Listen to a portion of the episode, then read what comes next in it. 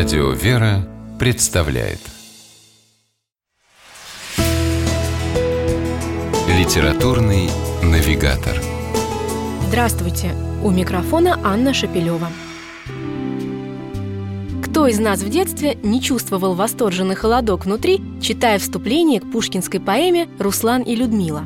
И кот ученый, и русалка, и черномор, и все остальные сказочные существа, притаившиеся на неведомых дорожках, потом еще долго не давали покоя нашему воображению.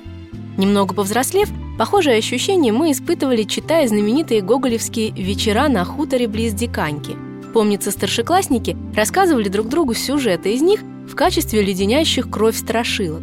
Но, наверное, мало кто из нас в то время мог даже подумать о том, что очень похожие истории, основанные, кстати, как и у Гоголя, на старинных народных преданиях, есть еще у одного автора – Владимира Даля – Широко известного как создатель знаменитого толкового словаря русского языка, его совершенно незаслуженно на многие десятилетия забыли как писателя.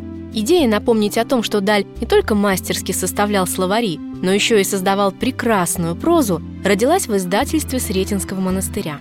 Именно там вышел большой сборник произведений Владимира Ивановича под названием «Архистратик». Книга действительно открывает Даля с разных сторон – Потрясающий знаток русских традиций и обычаев, увлеченный собиратель фольклора, он предстает перед нами еще и мастером синтеза. Превратить столь тонкий материал, как народные легенды и сказки, в литературные тексты, способные в один миг захватить воображение читателя любого возраста, дело, согласитесь, непростое.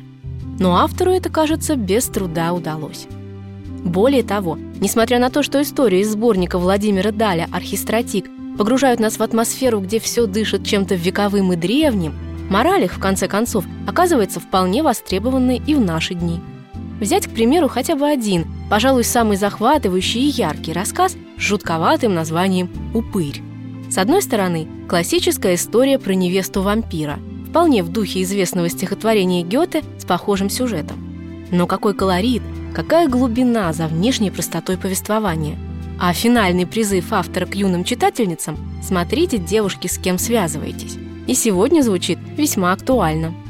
А главное, в этих историях, от которых порой страшновато становится, все же отчетливо проступает самое важное – сила духа и веры нашего народа, его искренняя надежда на Бога. Все это передается из поколения в поколение на каком-то глубинном, генном уровне. И Владимир Даль своим сборником рассказов «Архистратик» тоже, несомненно, этому поспособствовал. С вами была программа «Литературный навигатор» и ее ведущая Анна Шапилева.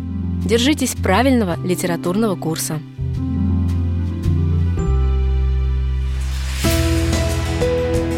Литературный навигатор.